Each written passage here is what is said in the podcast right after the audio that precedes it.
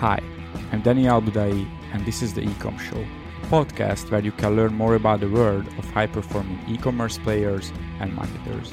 The show is brought to you by the team of Budai Media. Let's grow your e commerce business together.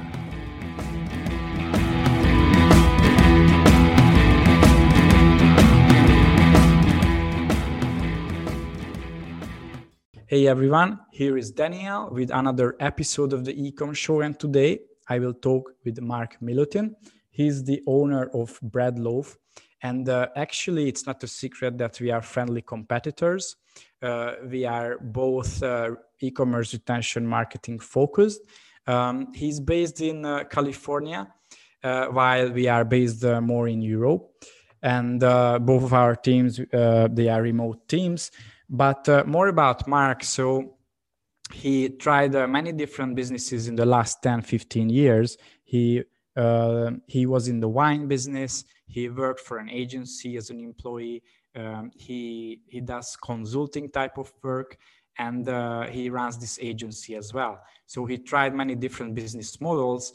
Um, he even ran his own uh, e-commerce business actually. So he tried many different business models and uh, we just got connected uh, a few months ago uh, he's an amazing guy. And uh, today we will share our our experiences, how it's look it, it is it looks like uh, to work with uh, e-commerce clients, and uh, how um, their retention marketing uh, can be taken to the next level, even in Q1. So stay tuned and. Uh, enjoy this episode. Uh, hey everyone, here is uh, Daniel Budai with another episode of the Ecom Show.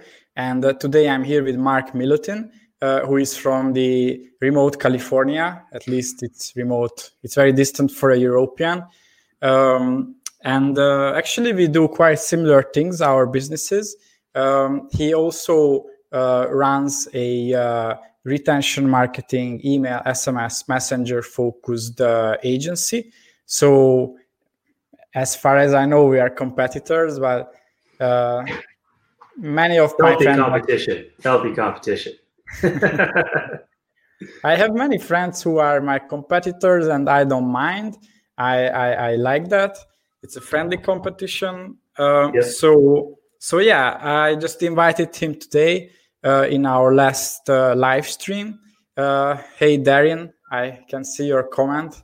Um, i met uh, Darren uh, I think two years ago in Boston at the Klaviyo conference. Uh, so yeah, we know a lot of female guys, e-commerce guys, and I think it's a very friendly community. It's great. Um, so so yeah, today with Mark, we will just share our experiences. It will be a very casual talk, and uh, the podcast will come out a few weeks from now. So maybe let's start with your story, Mark. Um, so tell us more.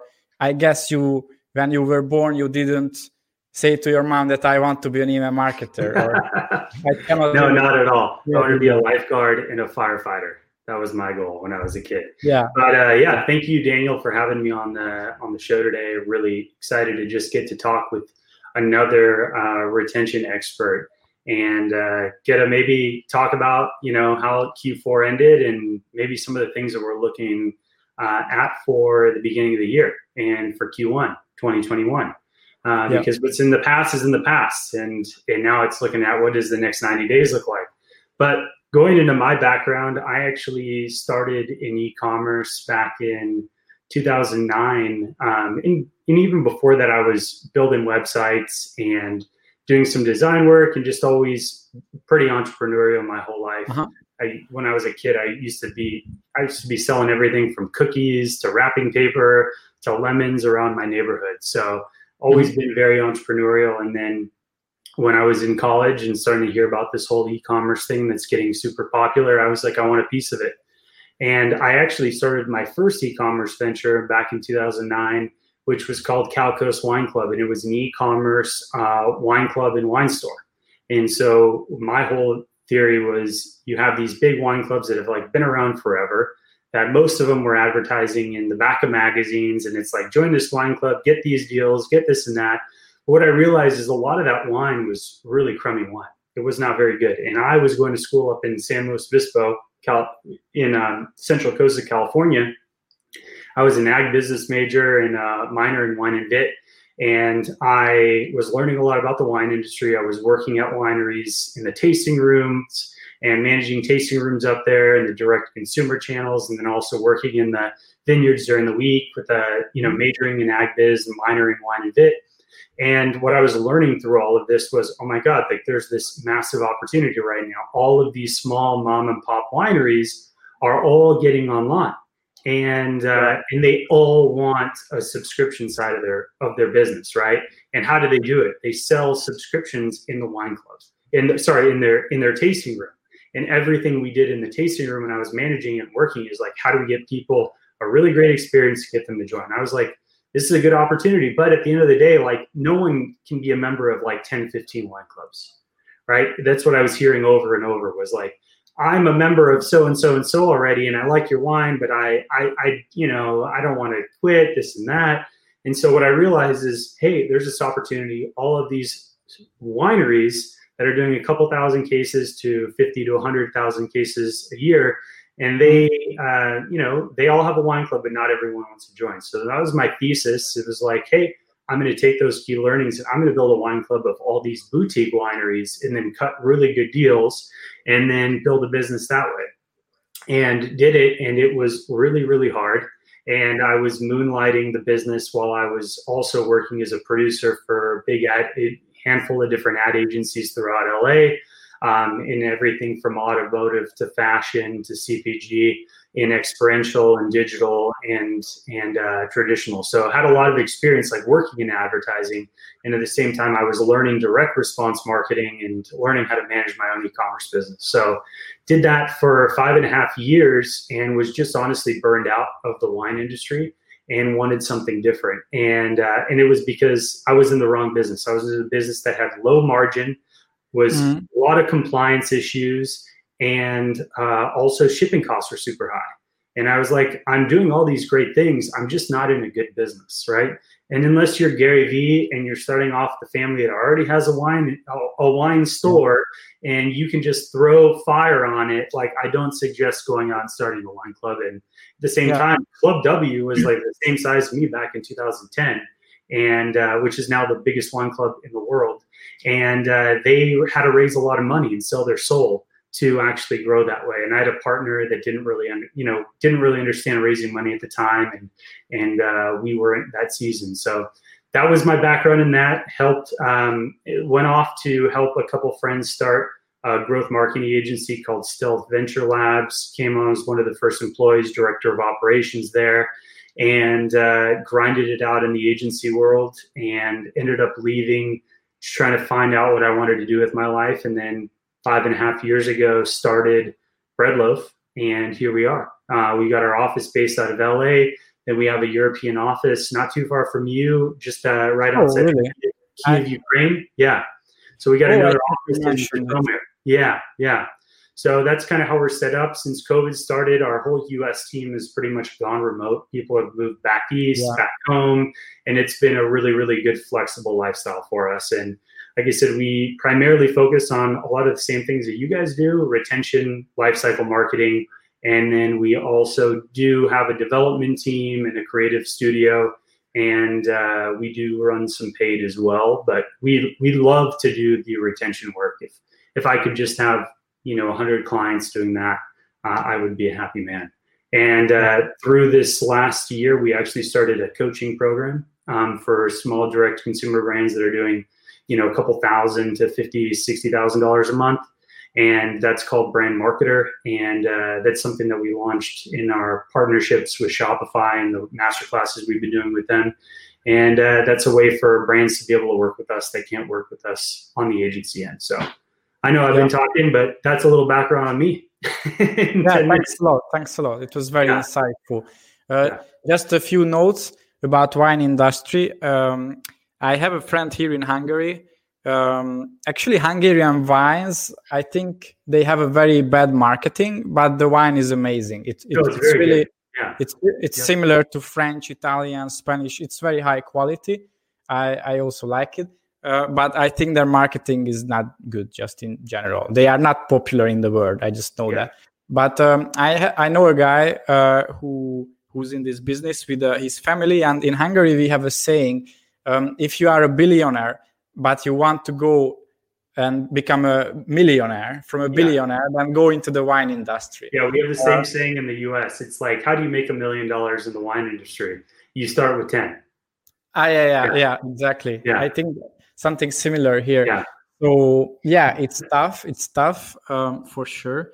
And I think in the U.S. the states have different regulations. Uh, yeah, it's it's interesting because you know every state has not you can't ship in every state even still in 2020 you can't mm-hmm. ship in every you can't ship wine in every state and then uh-huh. what what makes it complicated is that every state has its own wine compliant shipping laws some mm-hmm. of them say you can only ship so many liters or gallons of wine to an individual person with an individual you know time period that could be either a month three months a year mm-hmm. super complicated and yeah. bureaucratic. And a lot of these states also require you to get a permit or a license and then also uh-huh. pay taxes. So now let's say you're in 35 different states, 35 out of the 50 states in the US, right? You're selling yeah. your wine there.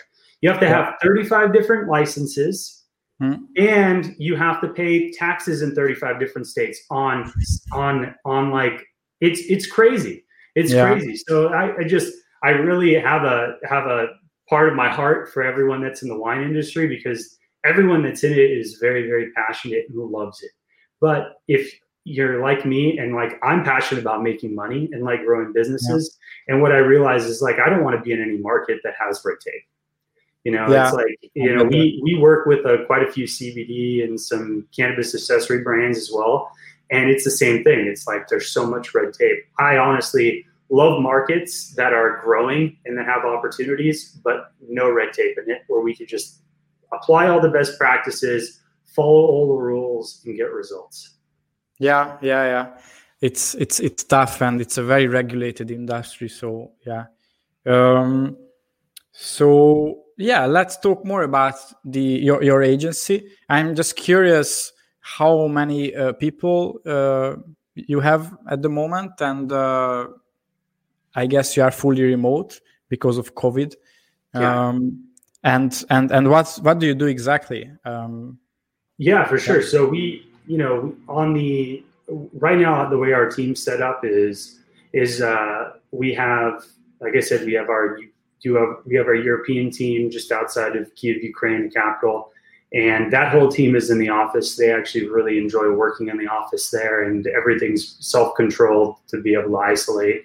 Uh, in the U.S., we had our we have our office actually in Los Angeles, and it's a half office, half production studio because we do do some ongoing creative work and some creative special projects. We shoot, produce, edit, post production, do do the whole the whole thing. Um, for select clients, and we we only pretty much work off of referrals and our existing client base. We don't really like to do that. It has to be the right opportunity. Um, but you know the way our team's set up is on every project that we're working for on the retention end, we have a strategist, we have a copywriter, we have a lead designer, then we have a campaign manager, and then we have a campaign build out kind of campaign build out manager slash like reporting analyst. And uh-huh. so every project and essentially has five people working on it. And what we usually do is we're planning out anywhere from 60 to 90 days in advance and like challenging our clients to think of what is your campaign calendar going to look like over the next 60 to 90 days. Yeah. So right, right now, similar to what you guys do is like, you're like, let's vision and let's start looking at what's happening. You know, we've got Valentine's Day coming up on February 14th in the States, right? This is yep. the time to start getting your Valentine's Day campaigns rolling and get those live by mid January so you can run them for two, three weeks and still have time to ship. So what we do is we're we're always looking first, what's the baseline Hallmark calendar look like? You know, where's the holidays? Where's the special times of the year that we can really give a good opportunity to sell stuff? Then we start looking at where is the product launch calendar, right? Like what products are in motion to be launched? And this really gets our clients thinking well in advance and lets us do some pre promotion um, and some hype emails and, and potentially even some exclusive pre launches for those products, which has been really helpful. And uh, from there, we also fill fill out with content features. Like how do we build good, engaging content um, that's getting the calendar in order? What we've realized through doing a lot of planning well in advance, it makes our clients work harder earlier instead of being last minute. Oh, I need photos for this, or I need a product description, or I need an, an idea on the offer. We start building out what that campaign calendar looks like. Um, most of our clients were sending two to four campaigns a week that's kind of like depending on the size of, of where they're at two to four campaigns and then we're optimizing one to two automation flows at a given time. And uh, then we also layer on sms and for some clients messenger as well um, where they where it sees fit. Um, sms has been just an amazing channel like over the last year and a half uh, for a lot of our clients and it's really helped with some significant growth as you know, Facebook has gotten more expensive, and you know, there's such thing as iOS updates. I think uh, it always goes back to the owned media is always the most valuable asset. I always ask any when I start a presentation, I'm I always start off and uh, when I'm talking with a new opportunity, I'm like, mm-hmm. what do you think is the most valuable asset in your business? If someone wanted to buy your business tomorrow, what's the most valuable asset? Yeah. And they're like, I don't know. I think it's my product. I think it's me. I think it's my brand. it's like, no, it's not the one thing that anyone's looking at when they're going to buy your business is how big's your customer list? How big's your subscriber list? What's your average order value? What's your lifetime value? Those are yeah. the things that people care about. What's your repeat purchase rate? They don't care about your brand. They really don't. They don't care how pretty your logo is at all. A brand is a byproduct of success, and, a, and showing success is actual sales and actual numbers. So that's what I like to preach overall is like what we, you and I are both doing is not only um, generating short term revenue, right? Revenue today, tomorrow, next week, in the past, but we're also building a lot of value in the business. We're building that customer list, we're building that subscriber list, we're building out the infrastructure that's helping run this engine so if there is ever an issue with Facebook or Google or YouTube or whatever it is, there's always going to be a problem, by the way. There's never, those platforms are not stable. They, they can't be relied upon. Um, you're always going to have your list. You're always going to have your, your email addresses, your phone numbers, and your customer's actual physical address. Yeah. Like those are really powerful things. One thing that we've been diving into more of is direct mail. Is we ran yeah. some direct mail pieces like for yeah. a few clients pre Black Friday to be like, we're running a Black Friday sale starting on this date. We're getting you early access to it. So you get access to all of the best products before they sell out. And we say, you know how they're going to sell out, especially for fat, for for apparel, fashion, and footwear brands. Like the customers know that their size might be gone because there's limited inventory, so we can play off the scarcity. So yeah, I mean that that's what I preach, and and what I'm what I'm always saying is like we are a results driven team. That's all I care about. I want to produce great copy.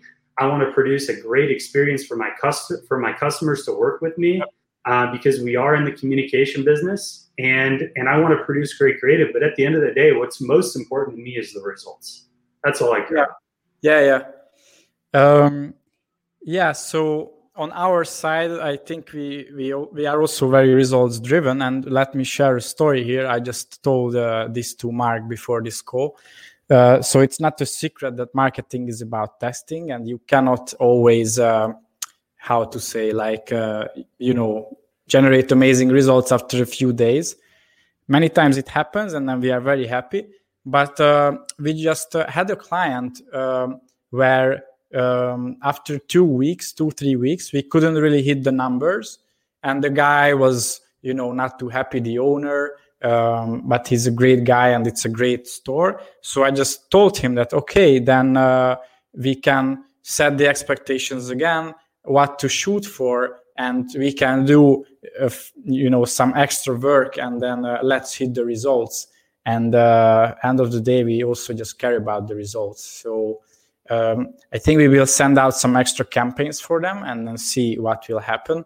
Um, but we want to see our clients succeed, and uh, you know, end of the day, this is what matters for us. Um, so, so yeah, I think it's amazing to work with results oriented people um, not with someone who really who cares only about the logo or or nice design. Of course it counts especially if you're a big brand but still yeah, um, yeah results uh, and and numbers uh, the results are always the number one thing. I you know it's like i'm sure yeah. you know as you work with some clients that think that moving an image five pixels to the right is going to be the difference between a couple thousand dollars or the difference between specific copy what applies, what's most important is the best practices, right? It's making sure you have the right call to action, the right messaging, the right flow of the email, the right link structure, everything's tested, the right subject line. There's continuity on what someone's seeing in their inbox, on the email page, and on the website. In email, we're selling clicks. Like we are selling a click. You don't need to build out a landing page, right? Um, yeah. It's not about giving everyone all the information they need. It's giving them enough to get them to the website and getting them to make a purchase, right? So, um, yeah, and also uh, we are talking about clients and mindset. So, um, do you have uh, experiences when the client, um, ideally, a client should think long term, and the agency as well, I think, but uh, you know there are e-commerce people are just starting out with e-commerce or or they don't have an unlimited budget like you know many of them. So what's what, what's your experience? Uh, could you talk with clients who who think too short term in your opinion? One example um, and sometimes it happens is um, that they want to generate nice revenue from campaigns and flows um, and they don't really care about the inbox rate. They want to email the whole list without sending emails to smaller segments before. And we always have to explain that we have to warm up the list and uh, the Klaviyo account and everything, and then we can send more promotions and more emails to to bigger segments. I think this is one example. But what's your experience with this short-term, long-term thinking and educating clients? Yeah, absolutely. Client education is a big thing, right? And I think what happens sometimes is clients think that they're going to hire an agency and they're just going to like be there to push the agency around and be like, I'm hiring you to do the work. You do what I want you to do. It's like you're hiring us as experts to do the work. Listen to us. Look at us as a coach, not as a servant or, or an employee, right? Like we need to we need to challenge the client. Like sometimes I, I've gotten into arguments with clients about things. Like you're not sending enough emails. You're not doing this right. Like it's it's the cold hard truth right? Someone needs to say it. And i think there's a level of respect that always needs to be had right? There's yeah. a way to communicate and uh, things need to be said the right way. You know every once in a while we run into a situation where client is like the, the way that they're they're communicating with my team especially mm-hmm. with my creative team about creative work when yeah. is not the right way to be communicating with someone and i have to have a conversation with them and i'm like this is someone who is performing creative work for you you need to if you're going to give any feedback it needs to be constructive because that person is working with you and is trying to is trying to do their best job right so there's a way to communicate with creative people right to make sure things get done there's a way to communicate with clients there's a time and a place with all of this, but it all comes back to one, what are the expectations? What are the results? How do we over communicate? Um, how do we deliver what we're saying we're going to do? And then how do we offer like new new ideas on like what are we going to do to push the needle like further than what we've done before? And like it doesn't mean we're putting on, you know, 10 different A/B tests and all these growth hacks, but no, let's structure it let's see what's working and then let's figure out what we can do that's attainable. Um, because sometimes i do hear that like clients like to throw around like a lot of buzzwords and it's like let's A/B test this let's A/B test this let's do this and that. I'm like i've i've audited Klaviyo accounts that i'm i'm like it looks like a crazy person set up i'm sure you've done the same thing you go in there oh, yeah. like the yeah. automation you're like this person's either a genius or they're a psychopath because the it's like there's no reason this should be that complicated and it exactly. comes back to anything if it looks complicated it's probably not done right. Right. Yeah. It's the same with ads. Like you go into Yeah. an ad account and you know Facebook ad account, Google ad account, it looks like this, like it looks like this mad scientist like built this out. They they usually probably didn't build it out right. And so I go back and I'm like, you need to simplify things because one, you need to be I need to be able to show you how things need to be built. Like say if it's going to a welcome flow, right? If there's too much segmentation for the list size, you're you're biting yourself, you know, and you're kicking yourself in the foot. Like if there's not enough for a larger account, there's missed opportunities. So sometimes people come to me and they're like, "What's the ultimate flow for me?" I'm like, "What's the size of your list? How many unique visitors do you have a month? Where's your business at?" And I can give you a better idea on what type Yeah. of flow you need to build. Yeah, yeah. Right? Yeah. Yeah. It also Um, depends on the business. So you have a lot of international orders versus domestic. Then maybe you need to do some segmentation on the abandoned cart end of things, right? Or the location, even language. location. Yeah, absolutely, absolutely. Yeah. So um, going back to your question, Daniel, like I think it's coming back to a lot of managing expectations and realize like we are partners on this together. You're hiring our company to help you get results.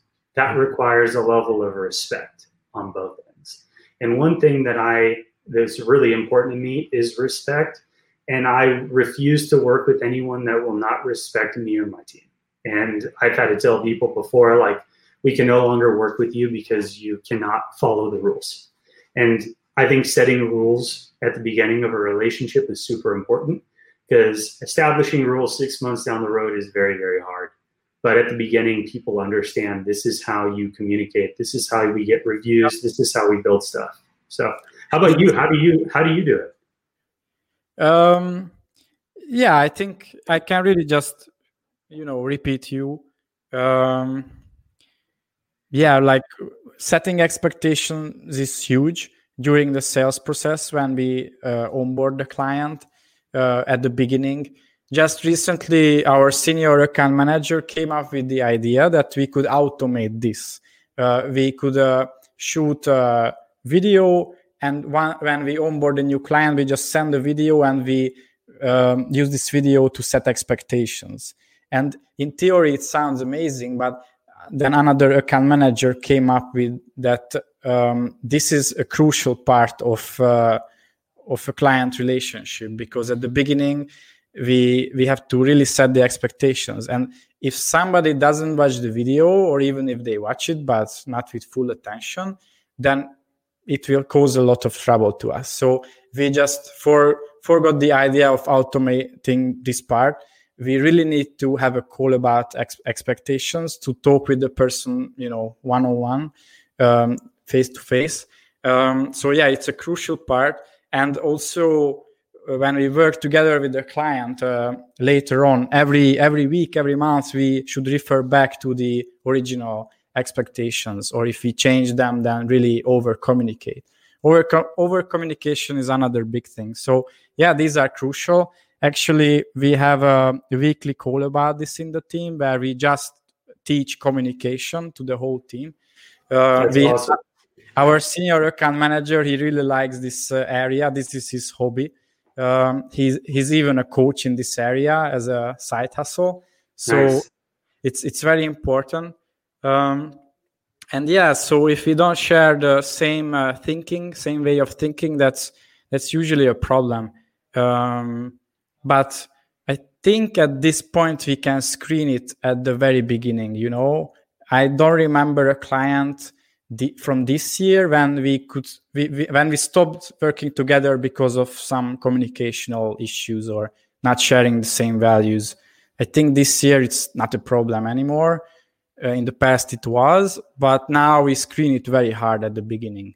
I think it's it's it's important. Um yeah so it's a, it's a big topic definitely. And uh, it's also good that you mentioned complexity. I could see uh, an email flow recently um, in Klaviyo. So if you're not a Klaviyo guy, maybe you won't really understand it. But I think Mark, you will, and a few listeners. So uh, when there is a flow filter uh, let's say placed an order and uh, there is five emails let's say and then uh, somebody opens the first two and then this person buys after the first two emails uh, then they they leave the flow automatically because of the flow filter. But this company they didn't know about it and they created uh, splits after each email with a condition.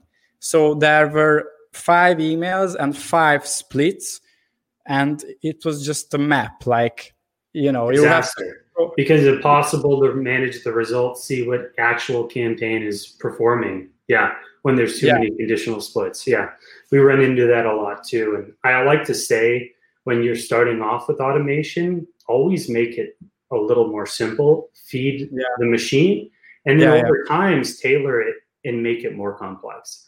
I feel like a lot of times when clients start to understand automation they like want to engineer this massive like machine that's like going everywhere and like doing all these things but you got to remember like you want more people to get these emails. Like you know we like to say like the like our flow emails like god outperform you know outperform performance on campaign emails so much more i mean it's uh-huh. just like those those flow emails are just so dialed in. When they're dialed in right, you know, your abandoned cart, post purchase, you know, browse abandonment, customer win back, you know, uh, you know, welcome series, repeat purchase, thank you. Like when all of these flows are dialed in, like those those are your bread and butter, and then you know yeah. rely on campaigns to keep the list engaged and still drive revenue. But we're fighting for inbox space you know, a lot of the times, like email is only getting more competitive.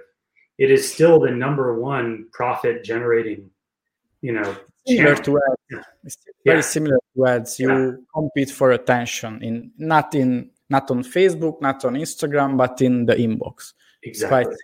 Yep. And during Black Friday, uh, for Facebook, the CPM, CPA, the, the prices go up but uh, what happens for email the open rates go down it's it's something similar there are more emails people yeah. have the same amount of time so they just open fewer emails so yeah, yeah. it's interesting. And um, what i tell what i tell everyone when they're like how do i increase my open rate during the holidays? What you're doing throughout the past 10 months of the year is how you increase your open rates. Yeah, having good email deliverability having an active engaged audience you know not sending it to your whole list having an active engaged audience having good flows that are re-engaging with old people that bring them back in like doing all these things that are best practices having good subject lines like that are not going to get listed as spam there's a lot of things that are going to potentially put you into a specific element of someone's inbox and yeah. you have to follow the rules and you follow the rules and you create good content, um, your people are going to be happy. They signed up for your email list for a reason, right, Daniel? It's like yeah. when someone signs up for an email list, they didn't spam themselves. They had intent. They said, Yes, I want to hear from this person. Treat your email list like a media channel. Like that's your own media. It's called own media for a reason. Like give people relevant information on your audience. And one of the things that you know I've been pushing, and you know I, I we're kind of trying to productize for this next year is uh-huh. helping our clients build communities that are you know that that are relevant to their market. So if you sell surfboards, right, or wetsuits, you build an you build a community based around surfing, right? You sell off-road parts for Jeeps. You build a Jeep community, right? you have the ability to now use some of these platforms out there. Like we use a platform called Circle.so that's actually built by the the whole team that the whole dev team that started Teachable. And you can now start building a community and inviting people in. You can even take it a step further and mm-hmm. charge to be a part of the community, right? Yeah, yeah. And now yeah. your acquisition plan can be like $20 a month to be a part of the community. You're going to get access to this, this, and this and now bingo, that could be your acquisition model is getting people in to join the community and then you sell them your products. But I think that's going to be a big one because when we look at that facilitation of like keeping people involved in an ecosystem. And by the way, I say ecosystem in using a platform off Facebook because you don't want Facebook to control your community. There's too many problems. i am sure you've heard too, Daniel. Like every yeah. single day, I hear another friend who's got a client banned if that, that run ads like their page got flagged their client's page got flagged their their ad page got flagged it's just like everyone's getting shut down and there's no reason why besides facebook's you know facebook is you know been a little sick in my opinion when it comes to all of this but yeah. getting your getting that community building it on another platform that you can own and then you know licensing the tech to run it and then facilitating that community and now if that can if that platform has a mobile app, now you can run push notifications directly on there, right? Now you have their cell phone numbers, their phone numbers to interact with them. Like there's a lot of things you can do to make sure you're bringing people back in, right? So I think that's going to be a big aspect to the 2021 and 2022 when it comes to retention life cycle. Yeah, quite interesting, and uh, you can uh, mix this uh, building community thing with e-commerce. Yeah. I I think in the service business, like consultants or or or things built around some hobbies, even wine or soccer yeah. or football in the US or all of these things, you can build a community around it. But I cannot see too many e-commerce uh, businesses doing it, and uh, maybe this could be a differentiator. well, I uh, think I think it all depends on what you know what type of product you have, right? Like your product has to have some some community that it's servicing or some audience that it's servicing. Yeah. And that audience has to be a passionate audience that can tie together, right? Yeah. For just like there's a lot of products that have a really, really strong community based around it, right? Yeah. And there's ways to Definitely. tie that in. Yeah. Yeah. Yeah. Yep. Yeah, because if you are sorry, if you are Zara and you are selling, uh, you know, clothes to the to a huge audience, like a mass brand with yep. with a mass audience, it's hard. But usually those brands they are not on Facebook or or they are usually big brands. Uh, I think yeah. somebody in the seven figure, even eight figure range, um, they can definitely build an, a strong audience they are usually niche uh, products and for niche audiences. Uh, I really like, in my experience, I really like hiking outdoor stuff. Uh, yeah. We have a client, we just posted a case study yesterday. I, I read that, by the way. I saw that. I saw you oh, posted really? on LinkedIn. Yeah. Yeah. Oh, amazing. Amazing. Um, so we could grow their email uh, revenue from 30 something percent to 50 percent. Um, I, I love that audience. Or pet products, baby products. Um, now we will work with a knife store.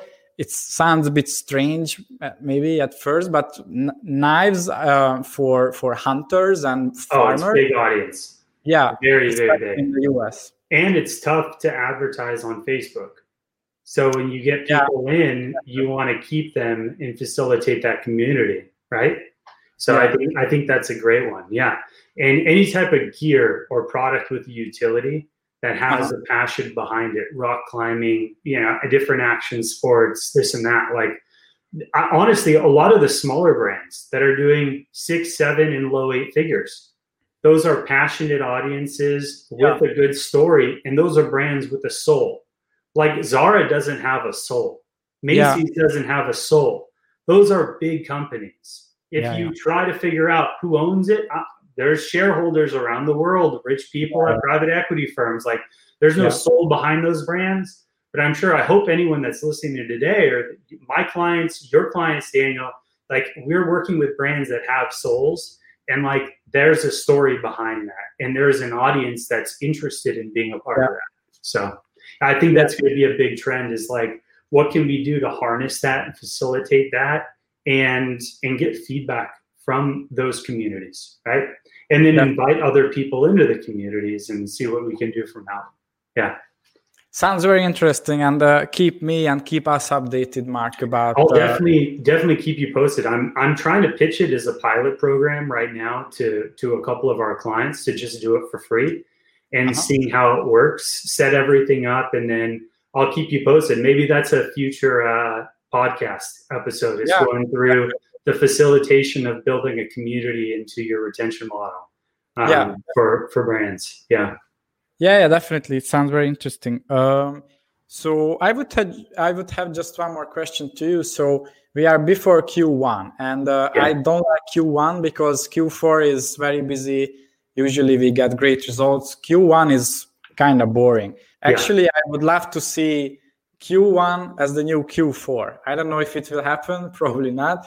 Uh, but um, I'm optimistic. So, what do you think? What should e-commerce owners and, and retention marketers do in the next few two, three months, let's say?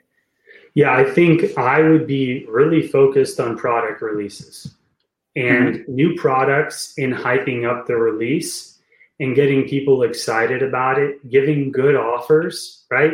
Like finding ways to bundle things. An offer doesn't always have to be 50% off, 40% off, dollar amount off.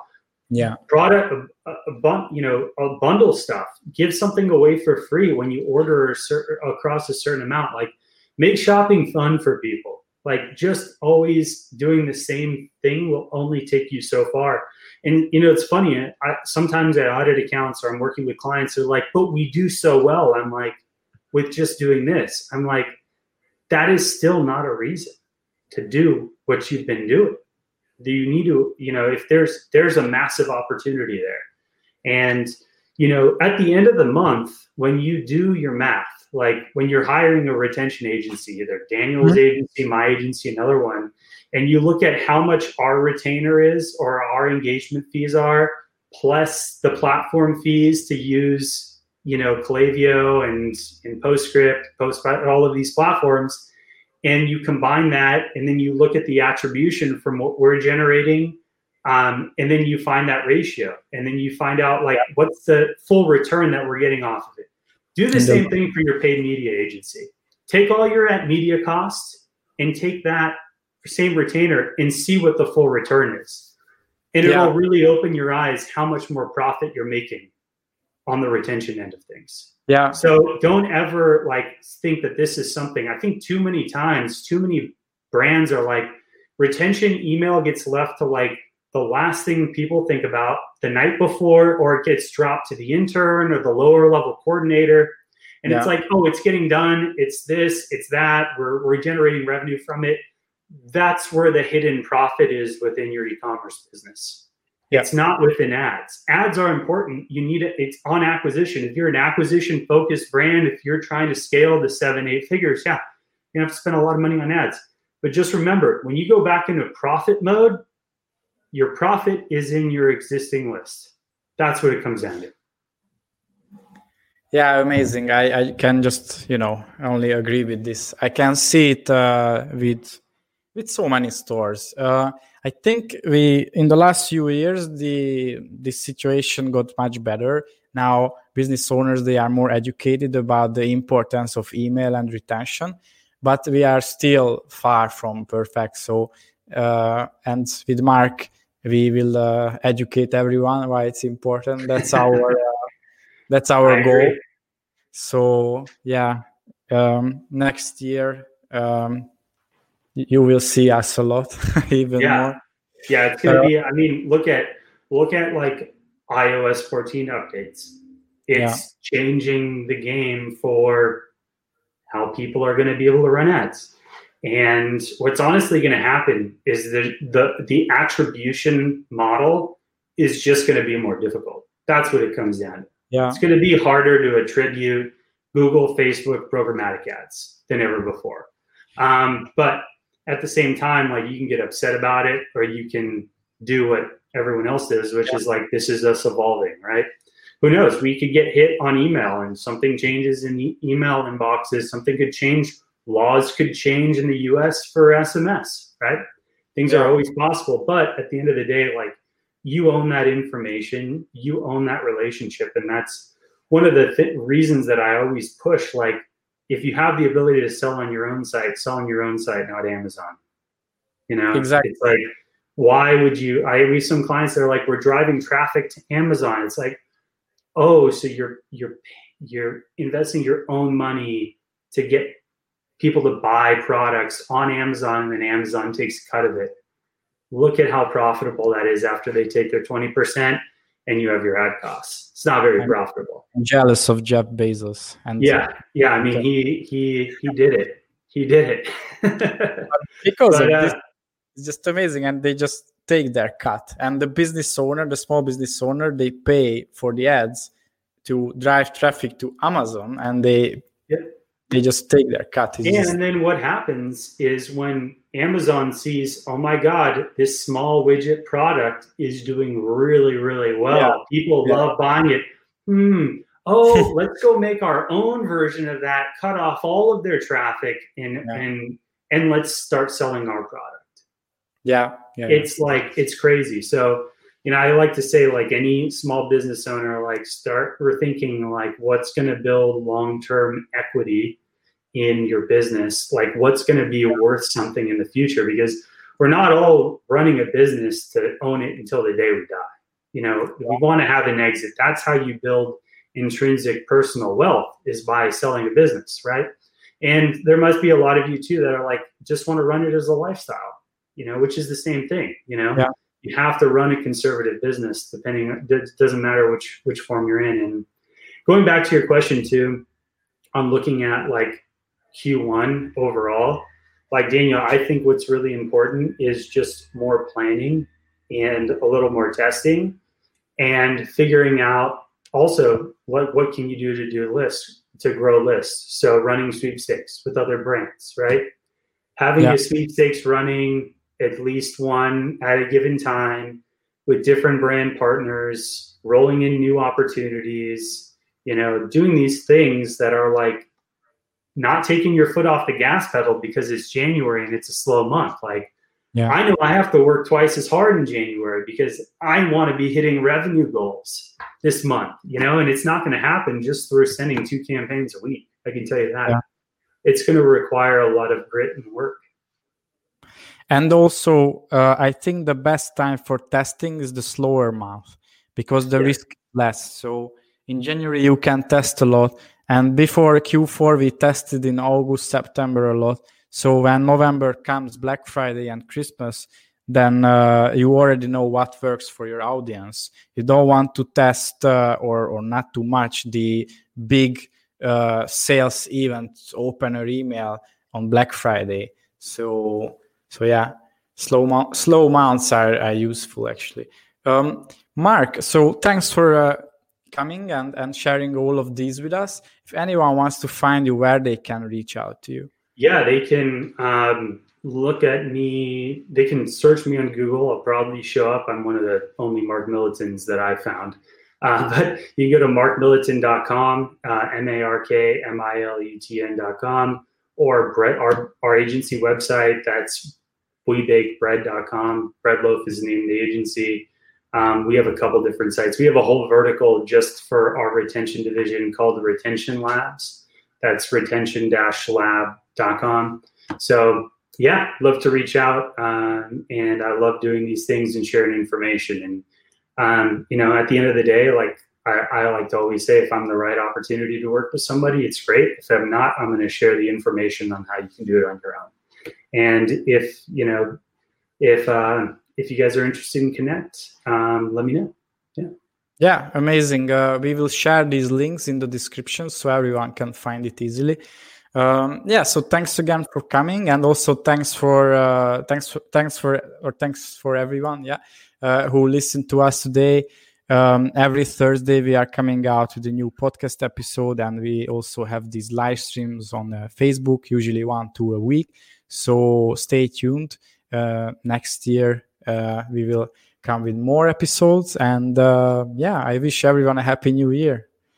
Uh, Thanks, Daniel. Appreciate it. Happy New Year, everybody. Crush it in Q1. Just remember, don't take your foot off the gas pedal.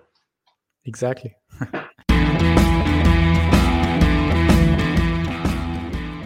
Hope you enjoyed this episode of the Ecom Show podcast.